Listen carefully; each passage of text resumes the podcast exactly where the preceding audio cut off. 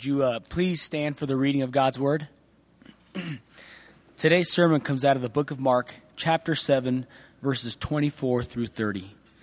Jesus left that place and went to the vicinity of Tyre. He entered her house and did not want anyone to know it, yet he could not keep his presence secret.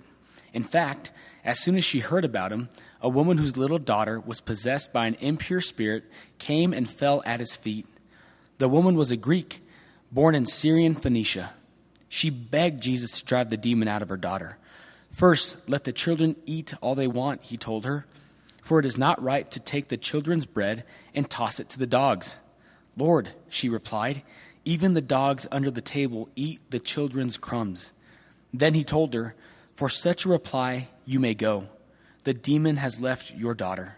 She went home and found her child lying on the bed and the demon gone.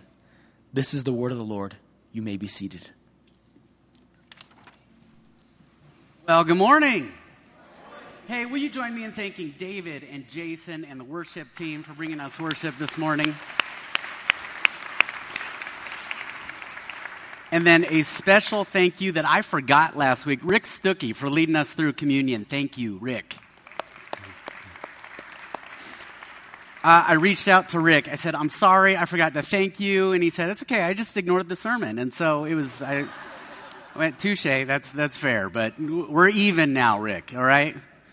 Listening today. Okay, so thank you for being here, whether it's your first time, and some of you, this is welcome back because you went and bought three gallons of gas and drove to wherever that would get you, and, and you used your whole fireworks budget on that, it sounds like. So, uh, hey, two updates for you this morning. First, sorry if it is your first time. I'm Nathan. I get to be the pastor here, and at some point would love to meet you. But thank you for joining us, both in person and those of you online. All right, two updates. First of all, um, the sheer number of you that reached out this week. Um, okay, I appreciate this. Uh, last week I talked about this firework that we bought. Okay, uh, just marketing alone, it was amazing. You'll see a picture of it here. It's called the Neighbor Hater. Okay, and I'm just was 10 bucks. I mean, that's a third of a tank, a, a ga- gallon of gas right now, okay? So I'm expecting really, really big things. And um, I, I'm not even going to show you the video because it was that pathetic. It was the neighbor giggle, is what it ended up being. It was just, it was awful. It's just the worst. Okay, second update. And this really leads us into what we're talking about this morning. As many of you know, we've been going through the Gospel of Mark um, over a, quite a period of time. But um, this, this update may help us ease into that. So, a, a few weeks ago, I told you our eight year old son, Lincoln, his double A baseball team won the Ken Caryl Little League Championship, okay? And so we were pumped. What I didn't share that day was the box score, okay? The final score was 15 to 14 on three hits and 22 walks, okay? That is how we, we won the title. Yeah, Lincoln was one of those hits. We were pumped. He's, he had been in a slump, and so there was no better time to, to be one of those hits. But it, this is just a league where at that age, the pitching is, um, it just needs some work, okay? It needs some development. And so getting to, fir- getting to first base is as good as a triple or even a home run in this league. And so that's how we got 15 to 14. But it reminded me of this story that I heard. This man is, is walking by a park and he sees a, a little league baseball game going on. So he walks up to the dugout and he asks one of the boys sitting there, Hey, uh, how's the game going? Like, what's the score? And the kid said, Well, we're losing 18 to 0. And the guy said, Oh, I'm sorry. That, that's so, that's, I feel terrible for you. And the kid said, Oh, it's fine. We're not up to bat yet. 18 nothing. And as I heard that story, I just went, That's the Christian life right there, isn't it? I mean, does, how many of you feel like you're just down 18 to nothing right now? Okay, three people are raising the hands. The rest of you are liars. Okay, so, but it can feel that way, can't it? You know, and, and sometimes, sometimes God does this thing where we, he, he answers our prayers and, and, and you come back, and then sometimes it gets worse and you lose 72 to 4 or whatever. And, and it's just how it can go at times. I mean, we've all gone through those times. And many of us, what we do is we look around and, and, you maybe hear people talk about this relationship with God, and you think, well, what are they doing different? You know, are they somehow more faithful? Are they somehow more obedient? Are they more blessed? Are they like God's favorite in some way? And, and we can look at ourselves and we do this comparison thing, right? We, we know eyes right here, but we, we look a lot here, don't we? And we compare and we play that comparison game, and, and it can really throw us. And it can shake, it can be a very faith shaking thing. And we can begin to misinterpret the character of God a lot of times. And if that describes you, I need you to know that for every single one of those stories, there, there, there's somewhere in the journey that is full of obstacles to approaching God. And, and it's full of obstacles to faith. In fact, if that describes you, I want to introduce you this morning to a woman. We find her in Mark chapter 7. Okay, and this woman's story, when, you, when we read it and as we go through it, as David just read it, when you begin to look at the context of her story, you just go, oh my goodness, this lady wasn't just losing 18 nothing. I mean, she was losing like a thousand to nothing over and over and over. And I believe as you look at her story, you see some obstacles that are just so, so, so familiar. A couple millenniums later, still so familiar to us. And so, with that, let's dive in, and I want to I wanna walk through this passage and un- unearth some of these obstacles. So, Mark chapter 7, we're in verse 24. It says, Jesus left that place where he had been and went to the vicinity of Tyre. Now, the thing you got to know about Tyre is Tyre was not viewed favorably. I mean, Tyre was in this region called Sidon. And in Sidon, you just did not associate the people of Sidon with, with God at all. There were, there were Gentiles, you know, and, and while the Jews said, yeah, we've got the God thing handled, these guys were just considered outcasts. You know, God couldn't possibly be doing anything in this region. Mark continues He entered a house and did not want anyone to know it, yet he could not keep his presence secret. And all the introverts in here right now are like, Amen. Like Jesus, you and I get each other. You just you're having one of those days, right? It just did not want any anybody to know where he was. Verse 25. In fact, as soon as she heard about him, a woman whose little daughter was possessed by an impure spirit, came and fell at his feet. The woman was a Greek, born in Syrian Phoenicia. She begged Jesus to drive the demon out of her daughter. Now, I want you to just stop and just look at these couple of verses. I mean, you could not create a longer list of things working against her. First, a woman, right? We've talked about that before. A woman in that day and age, they were not highly esteemed by the culture at large. They just weren't. And so here you have this woman whose little daughter is possessed by an impure spirit. She's just dealing with this day in and day out. See, we, we drop in on it, right? We're, we're going to hear about it for the next three hours of a sermon. No, 30 minutes of a sermon here, right? I promise it's just 30 minutes. Okay. And, and, but she's living with this minute by minute, hour by hour, over days and weeks. I mean, this is her life. So, a woman dealing with a daughter with an impure spirit came and fell at his feet. And it says she was a Greek, born in Syrian Phoenicia. In other words, she wasn't Jewish. She wasn't the kind of person that, as you hear Jesus talk in the Gospels, he references, as he's going to in just a little bit here, he came to the lost sheep of Israel, the Jews who had been scattered, the Jews who had rejected God, who had run abroad. In other words, she's just not even on the radar as you look at her situation. And finally, she begged. She begged Jesus to drive the demon out of her daughter. Begged. Have you ever had to beg? You ever had somebody beg you? I mean, it just, it's so hard to watch and it's so hard to go through if, you, if you've had to do it, isn't it? And see, this is actually already one of those obstacles to faith that we have. It's one of those obstacles to approaching God that every single one of us has. Because we, we can focus on these things, can't we? You know, it, she, she seems like the wrong person with the wrong background, with a terrible situation, in the wrong place, approaching Jesus at the wrong time. He doesn't want to be discovered in the moment. He was hoping to keep his, his uh, presence secret. And if you, if you grabbed the sermon notes on the way in, that first blank, one of those first obstacles is when we're staring at unfavorable conditions. When we're staring at unfavorable conditions. And you've been there. And I've been there where it's just not ideal. You never would have planned it that way. You, if you had gotten up and had the choice, you, you would not have chosen for your day, your week, that year of life to go that way. now, it, it's interesting because this same account is found in the book of Matthew. Okay? And Matthew, if you were to jump over to this exact moment in the book of Matthew, Matthew adds a little detail that Mark, and, and many believe much of Mark's gospel, he got from the disciple Peter. Matthew's going to add in a little detail that Mark and Peter, I think when you read this, you'll go, Why'd you bring that up? Like, this did not help the cause, Matthew. Here's what Matthew has to say Matthew chapter 15, verse 23. Jesus, after she begged him, did not answer a word.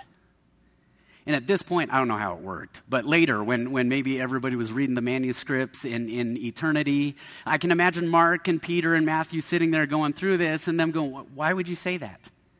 Like, this did not help anything, Matthew. And, and the thing you have to begin to think about is who Matthew was. What was Matthew? Yeah, he was a tax collector. And what do tax collectors care about? Money? Uh, here, think IRS. What does the IRS care about? Money, okay?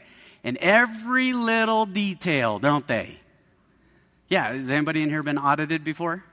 Yeah, they care about every little detail. And here's how I learned this. I, I did my undergrad, I got an, an, accounting degree here in the area.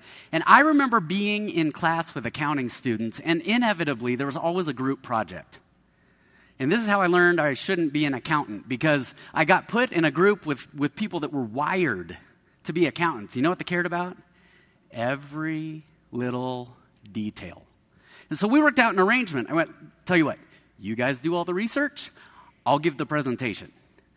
And they were like, perfect. So the day of, they'd go, hey, you're going to need to say this and this and this and this. And, and I just, that's when I kind of like went, okay, no, y- your part's over, okay? See how the professor's been falling asleep every single presentation? It's because nobody's, nobody's engaged her, okay? So I'll take care of the presentation. You guys did the research, but, but we, we just cut out like all the details. I was like, I'm going to, I'm going to speak to like her grandchildren and her children, and we're going to make her cry and do an altar call by the end of this, this presentation, okay? It's going to be, it's just going to be incredible. And, um, but one of the things I just learned as I went through this accounting degree is that the accountant mind, it's that left brain, right? It just captures the details. Now, why this detail, Matthew? Jesus remained silent. Here's a woman clearly in need. I mean, we, have walked through Mark up to this point. There's like no situation Jesus can't and won't step into and have a heart for and even work in. So, why would you say he's silent? Matthew? And this is where I, I dig into Matthew's story even a little bit more. Because there were a couple categories. Remember, you, you'll read this phrase as you go through the Gospels. There were sinners and tax collectors, okay? It was like sinner was here and tax collectors right here. I mean, it just was awful. You know, this is how they were referred to. Even the Pharisees, when they were repulsed by who Jesus would spend time with, they'd go, He even eats with sinners and even tax collectors. And Matthew, having been a tax collector, you know why I think he included that detail? Because I think he understood that before he met Jesus, God seemed to not have a word to say to him. Like, would you have anything to do with me? And so Matthew says, Yeah, Jesus remained silent. When, when you're looking at him from a distance, it can be very easy to feel like he has nothing to say to you. Anybody, some of you in here right now, I've just had a few conversations the last few weeks you feel like God has not a word to say right now, don't you? And it can really become an obstacle. And that's that next blank on your sermon notes. When God seems quiet, it can become an obstacle to faith, can't it? Now, Matthew's like, I'm not even done yet. This is about to get a whole lot worse for you, Mark and Peter and the rest of the disciples. Listen to what he says here. So, his disciples came to him and urged him, not just suggest, urged him, send her away. For she keeps crying out after us. In other words, she's just, ew, Jesus. Like, send her away. Move on from her. And at this point, I just imagine Mark and Peter looking at Matthew like, you are the worst. You're just the worst. This is why nobody's ever going to like IRS tax collectors forever in the future, right? Because why would you include that, Matthew? I mean, it was already bad enough. Why would you highlight that? that the disciples urged her to go. Because remember, this is a time where Jesus is beginning to bring the disciples in on the ministry they'd seen him carrying out. And so this could very well be the first time they've come up against this situation. And oftentimes when we come up against a situation, we don't know what to do. We just go, oh, let's get let's run from it. Let's get away from it. And I can't help thinking Matthew just went, listen, if I'm going to forever be remembered as a tax collector, you guys are going down with me. You're going to be seen as people who wanted to send her away. But listen, this is another one of those obstacles. When we're looking at unfavorable conditions, when God seems quiet, and when people say quit. I don't mean like they verbally look at you and they say quit, but you look around and, and, maybe for you, it's you look at the people of God or you look at Jesus' followers and you've been so turned off by how they've behaved. You just can't believe that they would act in such a way. And you've thought, that's enough reason for me? That's enough reason. That's a big enough obstacle that I don't think I can approach God. And you'd have a point. You would. I mean, this was no way for men to treat a lady. It's no way for, for disciples to treat somebody who's seeking, and it's no way for Christians to treat anybody. But it happens, doesn't it? Doesn't how many people have you heard? Well, I knew a Christian, and they were like this, and they were like this. And that's enough evidence for me. And what they overlook is the Savior who's standing right there, who's so much bigger than any person's failure. But I'm telling you, the next set of blanks that when, when the conditions aren't favorable and when God seems quiet, people say quit. When these obstacles show up, faith can get fragile, can't it? It can absolutely get fragile. And here's what happens when your faith is fragile you tend to begin to interpret the character of God in a way that just isn't true. We begin to look at God and we go, Is that how you are? I mean, despite everything you've known, you could, you could be walking with Jesus for decades and decades and decades, but one of, one of these obstacles comes up, you know what we do? Uh, is, is that your character, God? And we can misinterpret everything he does and everything he says, including what he says next. And Jesus does not help the situation here. He's about to pour gasoline on the fire when you read it. Listen to, listen to this. This is uh, Mark, back to Mark, chapter 7, verse 27. First, let the little, let the children eat all they want. This is a reference to the, the Jews. The lost sheep of Israel he'd come for. First, let the children eat all they want, he told her, for it is not right to take the children's bread and toss it to the dogs. Okay, you don't call a lady a dog in America in 2022. So, Jesus, what is going on here? What are you doing? And here's the thing you got to know anytime we read a tone onto Jesus through the lens of our personal experience, anytime we put something on him that doesn't align with his character throughout God's word, that is our issue, not his. That is absolutely our issue, not his. And this is where the Greek actually helps us out. We don't see this in our English translations of this passage. See, when you dive into the Greek, there, there are a couple uses. You, see the word dog throughout, the, throughout uh, the Bible in a few different ways. But in the New Testament, there are two references using the word dog. Okay, now one, it's a Greek word for like scavenger, filthy, dirty, the, the, just this mutt that's just out scavenging. Okay? That is not the word Jesus used here. Jesus, if you were to look at the Greek word that he used here, it would equate to, in English, the little puppies. Okay? It's not right to take the children's bread and throw it to the little puppies. Okay? And there, there's something where suddenly you go, oh, okay, wait a second. So, so even though I'm looking at unfavorable conditions and God, you seem so quiet and people have just made me want to quit, You don't see me like a, like a dog. You see me like a puppy? Does that change things for you just a little bit? I mean, I know, I know some, some in here, you're sitting in a situation and, and you, you haven't gotten the answer you're looking for.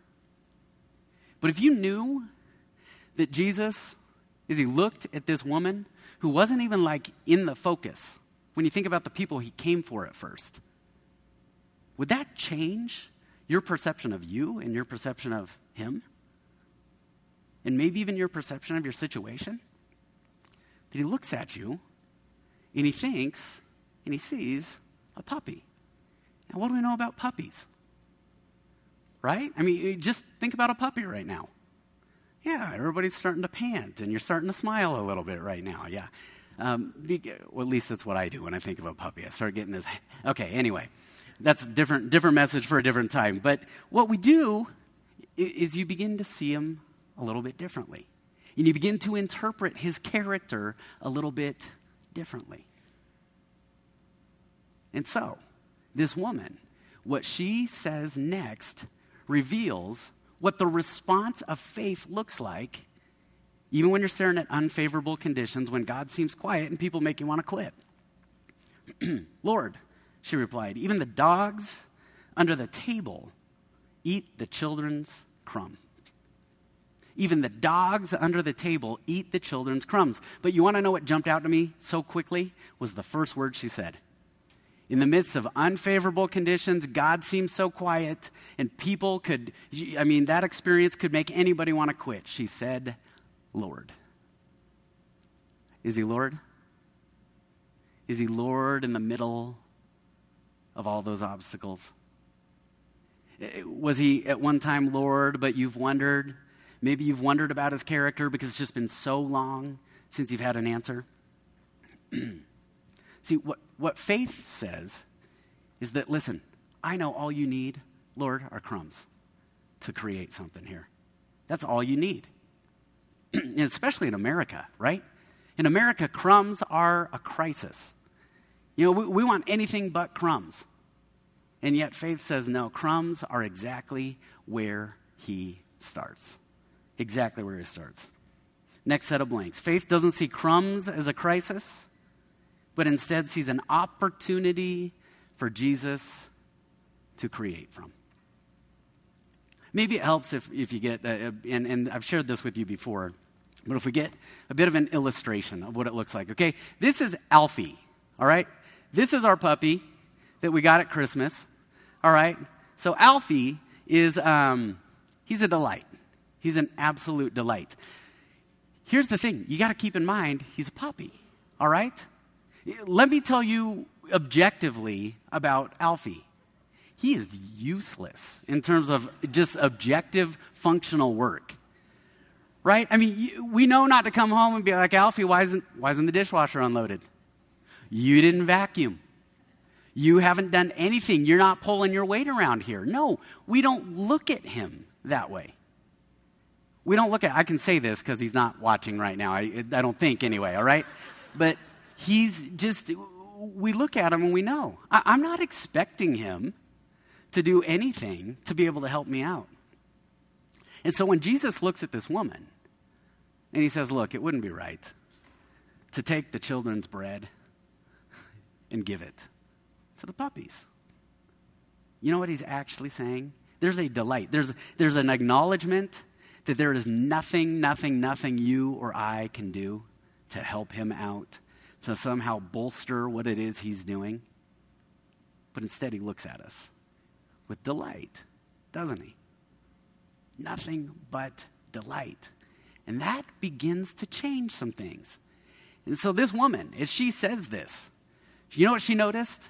She noticed Mark chapter 7, verse 24, the first word, first verse we read. And if you're on our weekly email list, you got this in the email this last week. But Mark chapter 7, verse 24, come back to it. He entered a house and did not want anyone to know it, yet he could not keep his presence secret.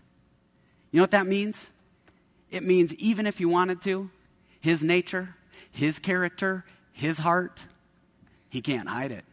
And this woman latched onto that. She said, You can't hide from me. And I know you're not trying to avoid me, but this was such a faith building moment for her. That in the middle of unfavorable conditions and God seeming quiet and people making her want to quit, possibly, she went, I know. I know the heart of Jesus is just as strong, it's just as robust, even now. Here's what she knew. And here's what's at the bottom of your page of your notes Jesus answers. Jesus answers crumb sized faith with God sized favor. And watch how he does it for her. Verse 29. Then he told her, For such a reply, you may go, the demon has left your daughter. She went home and found her child lying on the bed and the demon gone. Now, Matthew, he says it this way Jesus said to her, Woman, you have great faith. Your request is granted. So, you know what you got to know right now? If you're in the middle of some unfavorable conditions, or if you've been asking and asking and asking and asking and he just seems so quiet, or if all you can focus on are the people to the left and right that claim to be followers of Jesus, but they, they just make you want to quit, you got to know that Jesus answers crumb sized faith with God sized favor. Yes, we're like little dogs. You know what Alfie does more than anything? He sits at the table while we eat dinner and he just waits. He's not looking to do chores or anything like that. He just wants the scraps. And you know what? For him, actually, not for him, the, the crumbs are enough, at least for us, for this woman, right? Not for the dogs. But anyway, it just, it, it begins to shift your perspective when you know, despite all appearances, Jesus, I know your heart is right here. And you got to remember that. Now, what does that translate into? Because I know some of you could say, well, listen, Nathan, her situation. God fixed it. What about me? What about mine? And for this, I'd send you to Luke chapter 11. Please go look at it this week. Jesus is talking about how to pray there. he says, Suppose one of you has, has a friend that, that's coming to visit you, and you go to your neighbor because you want to have food to provide your friend. And you go to him at midnight, and you're knocking and knocking and knocking and say, Hey, I need food because I have a friend coming to visit me. And suppose that neighbor said, Look, I'm in bed, I'm with my children, I can't get up to give you anything right now. Jesus says, Yet because of your shameless audacity, because of your persistence, that neighbor will get up and give you some food. That's what your heavenly Father is like. And then he translates it. He says, So keep going. Ask him, seek him, knock, keep knocking. Because when he answers, he answers, maybe he'll work in the situation, but he always gives his spirit. In Luke chapter 11, that's where Jesus takes it. He may not change your situation right now, but he will always work in the heart and pour out his spirit. Now, we get used to praying for this on kind of a seasonal basis when like a crisis comes up, right? And yet, I'd say the more and more I engage with this, this is an everyday thing. This is why I'm so big on getting Sunday, what happens on Sunday, into Monday. Because when He pours out His Spirit, then Sunday, what happens here, should make it into Monday. And we should get to Wednesday, and we should still be able to carry the weight well on Wednesday. And show up on Friday and still be overflowing. Because that's what the Holy Spirit does. And Jesus says, just ask Him. Just ask him. If you come to him with crumb sized faith, he'll answer with God sized favor. And I'm telling you, it will shift everything about how you look at people. One story, and I'm done. Uh, one of the things I, I see, or one of the places I see this play out constantly is across generations. You know, there's this interesting thing. I, I have my um, I have my grandpa's words in my in my brain. He he one time we were we were younger and we were visiting them in Nebraska and I remember he just he was watching the news and he said this familiar term. He said, "The world's just going to hell in a handbasket." And I was like, "Okay, I, I don't know what you mean by that." Grandpa just said a bad word. That was that was all I could think. But I've I've heard that said over and over, and and I remember him thinking like. if, if we had a hard time with this, the younger generations, ugh, it's just going to be tough. You know, it's just, it's just going to go in this downward direction. And, and as I thought about that, I thought, if, if there's any place that we ought to be able to look at what God is up to, and, and even if all we see are crumbs, and everything's just crummy and crummy and everything's uh, awful everywhere, yes, pun intended, but what would happen? What would happen if we went, all you need are crumbs, Lord? If the older generations, if you could look at the younger generations and go, okay, wow, it's a mess around here. It is an absolute mess when you turn on the news, when you open up social media. But I know, I know that Jesus creates from the crumbs. And younger generations. Do you know the older generations actually know a thing or two about what you're going through? Maybe not everything. I know it's crazy. I didn't realize this I was 37, but it turns out, yeah, they do. They absolutely do. What if you could look at the older generations and go, oh my goodness, maybe Jesus wants to bring something through that? You know what I think that would do? That would begin to bring us closer together. Many of you know Dale and Bev Teeters here in the church. They're part of our Best Years Yet ministry here. And Jacob Johnston, he's part of our, um, he was part of like the college age and the young adult ministry. Actually, he's been part of like 20 ministries here. I've never seen anything like it. But Jacob actually, when he first showed up here, it was not because another young adult invited him, somebody his demographic, his, his age, or anything like that. You want to know who brought him? Dale and Bev Teeters. And they see this young guy, and, and if I get the story wrong, I'm going off memory from a while ago. They see Jacob, and I don't know if it was car troubles or if he was just out on a walk, and they pulled over and said, Do you want a ride to church? And then, and so first you go, What? You just pulled over? I mean, he could have robbed you. Have you guys seen Jacob? He just, I'm just kidding. no, I mean, who knows? How many of us pull up next to a stranger today? And ask a question like that. And then Jacob looks at them and he says, Yes. And he gets in the car. Have you seen Dale and Bev Teeters? They could have kidnapped him. No. That's how he showed up at church. Because one generation looked at another, and that generation looked at them and went, okay, it may look like crumbs, but I know Jesus starts right there. That's just one application of how this can work. But I encourage you, go back through this this week and read through it and see what he illuminates to you. Because we have a Savior. As the worship team comes back up, we have a Savior who answers crumb sized faith with God sized favor. Let me pray. Heavenly Father, Lord, we thank you that as we look around the world, it would be so easy to just hone in on unfavorable conditions.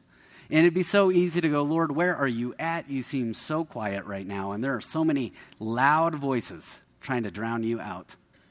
Or we may just be looking left and right and, and, and just feeling like quitting because of people, because of flesh and blood. And yet you remind us that underneath and in the midst of all of it, you are right there doing exactly what you've always done is bringing life no matter who we are you love the great response of faith that looks at you and says, even in the midst of all this, I know this is not a crisis. This is an opportunity for you to create. And so write that on our hearts. Show us in a concrete way how that looks in our lives, not just this week, but in the weeks, months, years to come. We pray all this in Jesus' name. Amen. We'll see you next week.